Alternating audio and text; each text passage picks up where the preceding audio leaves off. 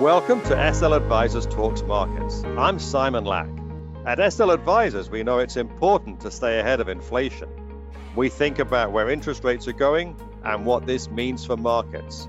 Pipeline companies may offer inflation protection through the energy transition. We identify other sectors with the ability to maintain their margins when prices are rising. Nothing we say should be construed as a sale of securities, which can only be made through the relevant prospectus. In this week's podcast, I expose incoherent progressive Democrat energy policies. Would there be any place for fossil fuels, including coal and fracking, in a Biden administration? No, we would work it out. We would make sure it's eliminated. I guarantee you, we're going to end fossil fuel. No more, no new fracking. I gradually move away from fracking. And I think it's critically important on day one that we end any fossil fuel leases on public lands. There's no question I'm in favor of banning fracking. Those are clips of President Joe Biden and Vice President Kamala Harris during the election, reminding everyone that they're against oil and gas and the companies in that industry. Now, Biden later figured that being against fracking would lose him the election. So he backed off that one, but there can be little doubt that the Democrat Party is hostile to the industry that provides America's energy. We have got to move away from fossil fuel. We have got to end fracking. I urge a no vote on this amendment.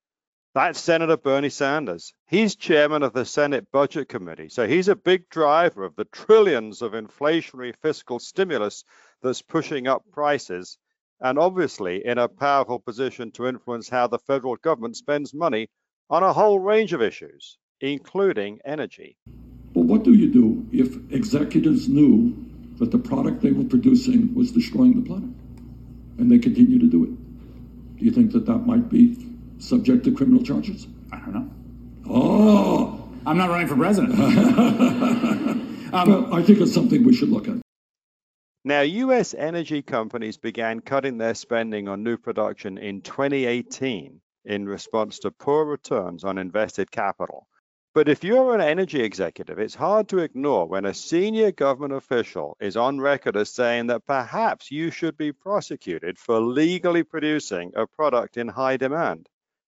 Growth capex in the energy industry is staying low because the government's attitude towards that industry is clear. Meanwhile, oil and gas prices have gone up because of the rebound from last year's brief, sharp COVID recession, because of all the fiscal stimulus Bernie Sanders and the others approved, and because energy companies are not rushing to increase investments in new production. That should be what Democrat political leaders want. High crude oil should be causing market forces to make electric vehicles more attractive. High natural gas prices should be getting households to demand more windmills and solar panels. The Democrats should be claiming high energy prices as a victory. It's the vindication of their policy of hostility to the energy sector. All we hear is that renewables are now cheaper than fossil fuels. So their strategy has been successful. Except it turns out that Democrats now realize there is less public support for this demonizing of the energy sector than they thought. People just want to get from A to B. They want reliable power at a fair price. As we all know, in the last few months, the White House has lobbied OPEC to increase production. We are continuing to press through member countries of OPEC, even as we are not a member, to address the supply issue and work to address it here as well. And has more recently started asking U.S. energy companies to produce more. When it comes to U.S. energy policy, Democrat political leaders are clueless. They really haven't done any hard thinking about how to guide the energy transition. Their energy strategy has been no more sophisticated than to try and foment hatred for the industry that makes it possible for us to move around, stay warm or cool, communicate, and manufacture. Democrats ignore the unreliability of solar and wind, which depend on the weather and cloud cover. Democrats overlook the history of past energy transitions, which took decades to play out. If we let them, Democrat policies will take us where Europe is. And if you want to see a set of dumb energy policies in action, go no further than liquefied natural gas prices, which because of European demand have been driven up to $35 per million BTUs or more, compared with US natural gas at under $6. German households were paying 3 times the US for electricity a year ago, partly because of their reliance on windmills. They've been shutting down nuclear plants, which makes them even more dependent on opportunistic renewables. Opportunistic, because you can never be sure they'll produce. Wholesale electricity prices in Germany are 10 times higher than a year ago. Germany's energy policy is a great example of what we should avoid. There are examples closer to home. New England won't allow new natural gas pipelines into the region, so they import liquefied natural gas, the only part of America that does so. So this winter, they'll be paying $30 or more per million BTUs, 5 times more than they would if they permitted natural gas pipeline access. New York City has banned natural gas hookups on new buildings. So in a few years, tenants in those buildings will have to cook on electric stoves instead of natural gas. Really? This is necessary to combat global warming? Do these people ever look at what's happening elsewhere? China burns half the world's coal and plans to keep increasing emissions through at least 2030. They want to raise living standards more than they care about reducing CO2 emissions.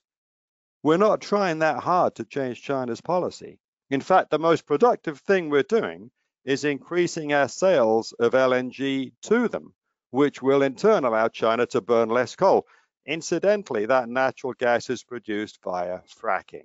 California is a leader in renewables and has some of America's most expensive and least reliable electricity. We're now seeing more and more examples of what happens when you let progressive Democrat thinking run energy policy. And it's not a pretty sight.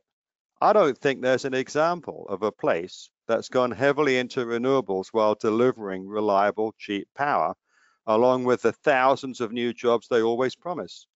So here's what's needed. Tell the truth. The energy transition will be expensive, and it might even be worth the cost. Energy is still relatively cheap in America. Tell the American people it needs to go up in price. Pursue thoughtful policies. Explain why we should embrace nuclear. Improve the economic incentives for capturing the CO2 that reliable energy emits, so we can keep using what works. Embrace natural gas as a cleaner substitute for coal. Show some pride in America's energy sector. Explain why we should be reducing emissions when emerging economies are given a free pass to keep increasing theirs. Why is it okay for our reductions to be more than used up by other countries? Politicians communicate with sound bites. That's how society absorbs their message nowadays.